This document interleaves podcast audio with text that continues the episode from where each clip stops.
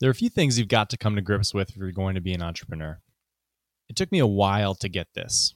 You're probably not going to be anywhere near as smart, talented, driven, connected, or mentally tough as most successful entrepreneurs. I am certainly not.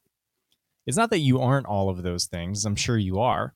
It's just that the entrepreneurship world is the major leagues. These are the smartest people on earth. And while you're not necessarily competing against them, it's hard to build something out of nothing. So, if I work 60 or 70 hours in a week, I need those to be ridiculously high value. So, we've got to figure out how to amplify every minute you work to give yourself a chance. If you're working part time, this becomes even more true. To do this, we need to do two things. First, we need to make sure we're working on really high value, differentiated stuff. Second, we've got to create an environment where working on the right stuff is the easiest path. The first few episodes of this podcast were about idea and customer. They're critical. If you're new, welcome. Go check those out first. But today, we're moving away from customer so we can nerd out on execution a little bit. Today, we're going to build you an operating system. I'm Brian Scordato, and this is the Idea to Startup podcast brought to you by the best and I think only accelerator for early stage founders who still have their full time jobs, Tacklebox.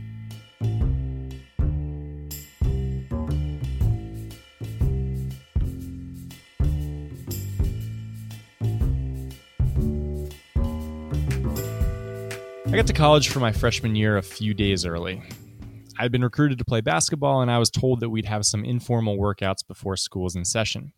The senior captain met me in my room while my parents and I were unpacking and said to hurry up because pickup started in an hour.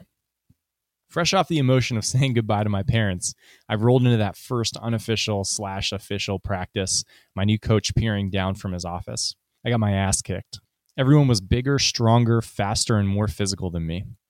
I'll never forget one of the first plays, running alongside somebody with the ball on a breakaway, getting ready to try and block their shot like I had hundreds of times in high school, only to look up as he dunked all over my head. Afterwards, I called my uncle. I couldn't bring myself to call my parents, I was too upset. I told him I wasn't good enough and I'd probably get cut. I had to hold back the tears. I loved basketball so much and it was about to be taken from me.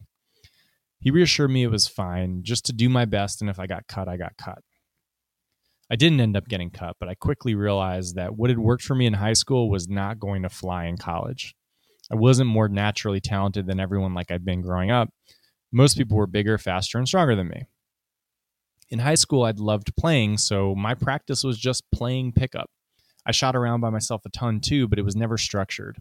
That had worked fine until this point, but I wanted to be a great college player, so I couldn't keep messing around. I needed to find an advantage. I knew I couldn't be the best at everything, but I did think I could find a few specific areas with huge return and become great at them. Specifically, I recognized that in the flow of our offense, I'd be open for three different types of three pointers all the time. I wasn't a great shooter yet, but I could be. And I really only needed to focus on those specific three point shots coming from locations off of screens in a certain way to get enormous value. So I practiced those shots maniacally. This layered on top of all our general practice gave me a real advantage. I could hit three pointers from the wing, coming off a double screen, getting a pass from the top of the key in my sleep. And during my senior year of college, I did. I finished third in the country in three point shooting and finished top five in school history in points. I scored over 650 points on three pointers alone, nearly all from those three spots. So, is this story relevant to founders, or did I just want to list my college stats? Well, it's a little bit of both. When you leave the corporate world and step into the startup world, you'll get smacked into the face by this different breed of person. A person with drive and capabilities you simply won't be able to match. And that's fine. We do need to focus on ordinary and extraordinary to keep up. You can't expect ordinary inputs to yield you extraordinary results, and you need extraordinary results for your startup to get off the ground. The way you work now is probably ordinary and just ramping up on the number of ordinary hours you work won't fly. So, what do you need? An operating system. We need to bring the same type of approach and discipline I brought to practice to your workflow. If you're working on your idea on the side and it's a passion, don't worry. This doesn't make this not fun or more like a regular job. It just makes you a professional. If you really want to give what you're working on a shot, you need to do this. The three big things we'll talk about today are first, prioritization, Second, the myth of willpower. And third, your internal weekly report. If you want all the tools and products I'll list today and a detailed description of how to build all of this, sign up for the podcast newsletter at gettacklebox.com, then click on podcast. I'll also pop a link in the show notes. Also, I've been told that to grow, you need reviews. I saw that some podcasts offer $10 Starbucks cards if people submit a positive review. I check those shows and all the reviews just say something like Starbucks in all caps. This seems endlessly lame, so I'm not going to do that. But if you like the show, feel free to leave a review. And almost more interestingly, feel free to send me an email. I love nerding out on this stuff. Now let's get to it.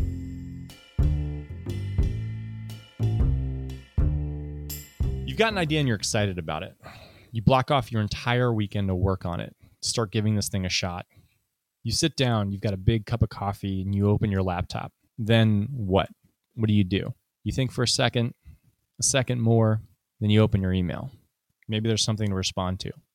This happens because most corporate jobs are reactive. The way most people work is they open up their email in the morning, they see what's most urgent and important in the moment, and then they do it. Then they're in and out of email the rest of the day. Everything's reactive. This is first order thinking. There's a task you need to do, you'll get credit when you do it, and you do it. The feedback loop is short and satisfying, and the work is shallow. It's hard to break this habit of reactive work. It's easy and mindless. Reactive work is crippling for startups. To combat this, you need to start categorizing every bit of work you do in terms of stones and sand. I visualize each week as an empty glass tube. We'll fill that tube with work throughout the week there are two types of work that'll fill it stones and sand. Stones are bigger. They take up a ton of room in the tube because they take big chunks of uninterrupted time to work on. I usually block off three or four hours at a time for this type of uninterrupted work. Stones have positive second order consequences. They're proactive and thoughtful. They push you to find your unique differentiated value and then invest in it. This stuff often feels painful in the moment, you've got emails to answer, but instead you're spending three or four hours thinking about stuff eight months down the road, it always feels like the wrong decision in the moment, but it's always the right decision. Success in the startup world is a lagging indicator. Because this work has such long, uncertain, unsatisfying feedback loops, ordinary people don't do it. It's against our nature. The seemingly urgent stuff always seems to elbow out the deeper work. The rest of the work you've got is sand. It fills the cracks if you prioritize sand, you'll fill up that tube and then you won't have any room for your stones. If you start with the stones, you'll get the most important stuff done first and the sand fills in the cracks. I've mentioned it a thousand times, but I'm an essentialist. 99% of what people do doesn't matter because everyone does it. Everyone answers emails, everyone schedules things, everyone responds to things, everyone checks LinkedIn. There's no delta here. It can't be a top priority. No one ever separated themselves by responding quickly to emails. So, what's a week of sand and stones look like? Let's look at my week this week. For me, my stones are writing, recording, producing, and sharing this podcast. My business is based on terrific early stage founders applying to my accelerator program. Podcasts have nothing to do with this. But podcasts can do two things for me long term. First, I love telling stories and I'm good at it, and I love helping founders. This is differentiated, this is unique. I've learned a ton the past five years running Tacklebox, and this is a great forum to get all that specific knowledge about the first six months of a startup out. Stones are usually perfect for building on and leveraging specific knowledge. Second, maybe a year or two from now, this podcast becomes popular maybe I get more customers and then I get more flexibility around the types of products I can offer. Somewhere down the road, I am going to thank myself for consistently putting out this podcast and prioritizing it over things like answering email. The last cool thing is the podcast allows me to talk to tremendous founders. I've got an excuse to speak with the founder of the Wirecutter or Brooklinen or whoever else I spoke with this week. That's awesome, and I'm learning a ton. The second type of stonework I have this week is proactive outreach. I'm trying to learn how to be a great podcaster, so I'm going through and reaching out to the top 100 business podcasts in the iTunes store. I'd love to speak with every single person, so I'm crafting cold emails, I'm writing them, I'm thoughtfully responding. I also want to speak with NPR, Gimlet, and anyone else producing quality content. Again, no immediate value, but I'm network building. I'm getting famous to the family. If I ever want to sell this thing to, say, Gimlet, I'm not just going to show up on their doorstep, knock on their door, and say, hey, want it? It's got to be after 18 months of them watching us move up and to the right. Relationships are built on lines, not dots. And these stones are a great opportunity to start creating the dots that make the line that show how well you're doing. Stones are best for things that'll separate you. It's usually one of four things strategic thinking and tests, deep customer interactions, network building, or team building. For me, the sand is everything else. It's responding to emails from our founders and alumni, it's wrapping up a recent cohort, it's responding to inbound requests, it's organizing meetings and interviews with potential founders, it's reading and responding to applications. It's all stuff that's important, but isn't really all that predicated on me. It's the 99% stuff. Anyone can do it once we've established the playbook. The goal is to start identifying all of the sand tasks and either automating it or delegating it. I'm learning that everything comes with a sacrifice. Stones force you to endure this short term pain. There's a chance one of our alumni gets pissed if I take six days to answer an email that took me five minutes to reply to. Sorry, Ronan, that happened today. And I get it. But my goal needs to be to create the best possible outcome for a handful of founders today, a thousand next year, and 10,000 in five years. That's going to come at a cost. Transparency is key. I stink at this, and it's uncomfortable. But it's important for you to make it clear when you'll be answering emails so expectations are set. It's also doubly tricky for entrepreneurs because we always want to promise the world and then we'll figure out on the back end how to make it happen. These Herculean, unscalable efforts aren't always great long term. They have their place, but the majority of your work needs to be more durable. The sand can be unscalable, but the stones should be building the scaffolding to make the unscalable stuff eventually take less and less time. This sand and stone framework isn't exactly a tough thing to get behind. The logic is obvious, but people don't do it even after they know about it. They tell me things like, well, I can't afford to take the time to be strategic now. I'll do it once whatever happens. Then whatever it is happens or doesn't, and they keep on doing what they've always done. There's never going to be all green lights. There's always going to be a sacrifice needed. The key is understanding why human nature is holding you back people always overestimate the downside and underestimate the upside. There's a girl you've had a crush on for years, but you've never asked her out. The downside, she says no. It's sort of awkward for a few minutes. The upside, she says yes. You date, you get married to your soulmate, and you live happily ever after. But you better not risk those few awkward minutes, so we're going to keep on not talking to her. An important part of your operating system is understanding that you've got no willpower and you can't do this stuff on your own you need to design a system. I start with a calendar. It's possible that you don't control your calendar, and that's fine. We want to do the best we can here. So, what I say is sit down on Sunday evening and check in on the upcoming week. First thing you want to do is figure out where you can schedule in these three to four hour long stone blocks. My goal is to have 60% or more of my work to be the stonework. I have 8 a.m. to 12 p.m. blocked off every day except for Wednesday for just that. I'll also try and squeeze in a few more stones here or there, usually in three hour blocks, but sometimes those don't happen. On Sunday, I choose what I'll work on. This is the stuff that differentiates you. The unique test that you're running to find the 1% of things that'll really matter to your customers. The crazy stuff you're allowed to explore because it might end up being the secret. The books you need to read to get unique perspectives Anything longer term focus is fair game. There's one more slot I hold dear Friday from 3 to 6 p.m. I leave my phone at home, I grab a notebook, and I think about things in a coffee shop. This is incredibly productive, even though it always seems like I should be staying home and answering emails or doing something else. I'm always happy I did it at the end. Now, on to the slightly wackier stuff. I pause my email every day until noon. I then check it from 12 to 12:45, answering the most important stuff, and then I have a hard stop. I won't check it again until 3, again with a hard stop at 3:30, and then again from 6 to 6:30. I use a tool called Inbox Pause the rest of the time. All of my emails will flow in at noon, 3, and 6. The big question is what if an urgent email comes in at 11? First, it's very rare that there actually are urgent emails. And second, Inbox Pause allows you to pick people who can email you during these times. I'll get an alert. So when I have a meeting with people that day, they'll be on a list, and any email that they send me that's related to scheduling, I'll see. Also, my virtual assistant, Anna Shree, checks my inbox a few times throughout the day to make sure I'm not missing anything urgent. Basically, there's never been anything that I've missed. If you've got a full time job and are trying to validate your idea on the side, I definitely follow this framework. If you've got 13 hours a week to work on stuff, you need to make sure that 10 of those are for stones.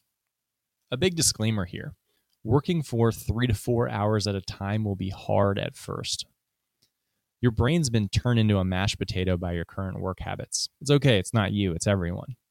But here's how to handle it just start with an hour, see if you can do it. What I do is whenever I get distracted or have an urge to check email, I'll open up the Notes app and I'll just write down what time it is and what I wanted to do.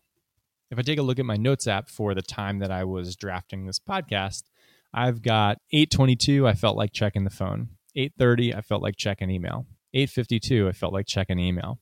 10:24 I need to research the best gin for a martini, then I need to buy gin, vermouth and olives. I don't know what that was about. Then I have a list of other things I need to do. So I need to email my mom, I need to send an email to people who came to the Tacklebox event, and so forth. This notepad's a lifesaver for me. It allows me to offload thoughts without needing to check something like email. There are a few other tricks I have because, again, my willpower is awful. For these big blocks of time, I really need no distractions. I use a tool called Freedom. It blocks the internet for as long as you'd like it to, and you can schedule it in advance. So, Freedom blocks the internet during my stone time. I can't do anything. I can't go to LinkedIn or Twitter. I can't check email, nothing. I don't have the password to Freedom. Anna Shree keeps it, so I've really got no way of cheating. The only thing I can do on my laptop is work. The internet then automatically gets turned back on, but things like social media are always blocked. These sites bring very little value at enormous cost. I do schedule 30 minutes here and there throughout the week to check things like Twitter or LinkedIn and see what I missed. I usually make it through about 10 15 minutes before I realize I didn't actually miss anything, and then I get back to whatever I was doing. I noticed that news was crushing me for a while, so I got rid of that too. All my news sites are always blocked. I get a physical paper on Sunday and I get The Economist. That's really all I need. I realize some people can't do this and maybe I shouldn't, but I've got specific goals and nothing news related pushes me towards any of them. One of my favorite techniques is to make one decision that makes thousands of decisions. I block the news so I never need to make the decision of should I check the news. My email is blocked until noon, so should I check email isn't ever a question I ask. This saves an enormous amount of decision fatigue. This is a lot of my current operating system. I'm constantly tweaking it, and it creates mountains of time for me. It allows me to run cohorts, build a podcast, and redo the website all at once. I'm always looking for opportunities to build on it. Anything I do that's fleeting can potentially be systematized or delegated. Do I follow it perfectly all the time? Of course not. I spent an entire Wednesday two weeks ago frantically trying to catch up on Game of Thrones. Do I break and check email when I'm not supposed to sometimes? Sure. But this system gets better and easier with practice. Absolute worst case, my system ensures I'm constantly being thoughtful about actions that will have second order positive consequences for my company. This consistent practice cannot be a bad thing. Best case, build a system that operates on its own and keeps you on track. This requires less and less cognitive overhead to do the difficult, creative, differentiated work that'll give your idea a chance. The last piece of your operating system is tracking. I mentioned earlier how strong our need to get rapid, reinforcing feedback is. That's the feedback that comes from answering to and firing off emails all day. It's a little endorphin rush. You need to figure out a way to recreate this. So there are some short term wins that are driving you towards those longer term gains, the longer feedback loops from your stones. I create a weekly report. On the report, there's the amount of time I spent on durable versus fleeting tasks, the sand versus stone stuff. The weekly report tracks the number of stones I get to each week, and I'm always trying to improve on that number. It also lists out all the projects I'm working on, the amount of time I spent on each, and KPIs for each project. Email Analytics pulls in all my email data, the number of emails sent, received, and the time spent in Gmail. I'm constantly trying to decrease these numbers. Finally, I pull this into one big score for the week. This is based on the number of things I've done that'll benefit me down the road. I have my big vision for Tacklebox explicitly written at the top of the report, and I can see how all the projects I'm working on will contribute to that vision. I'm always trying to improve this score. It's become a little bit of an obsession. I spend a lot of time thinking about and building the scaffolding to continue to get more out of the hours I spend. Accountability here is huge.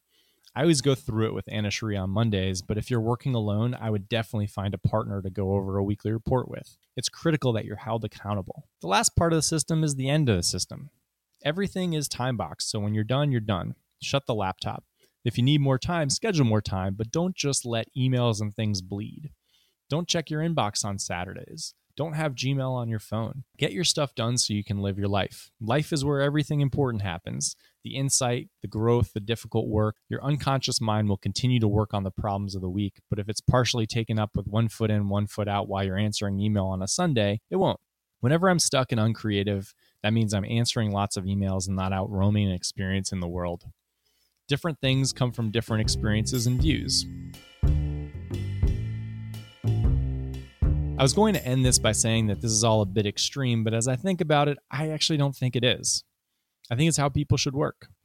What is extreme is trying to do difficult work with thousands of distractions and competition for your attention. That's crazy, not this workflow. So, how can you get started next week? Stones and sand. Plan out your week on Sunday, create a three hour block or two, pick what you'll work on, something that'll have a huge second order consequence, something that you think might be incredibly valuable down the road, something risky. And then use freedom to block the internet while you do it. Build from there. I spent a lot of time on this, and I have a lot more info if you want it. Books, specifically Deep Work, Getting Things Done, and The E Myth, among others, have been very helpful. Again, email me at brian at gettacklebox.com or head to gettacklebox.com, click podcast, and sign up for the podcast emails to get some more of this the extra juicy good stuff will all be in there. Also, let me know if you build out your own system. It all fascinates me, and I'm curious to hear what works and what doesn't. I'll say it again, and it deserves to be said a thousand times more. Ordinary will never equal extraordinary. Building yourself an operating system is a great tool to push you towards extraordinary. Have a great week.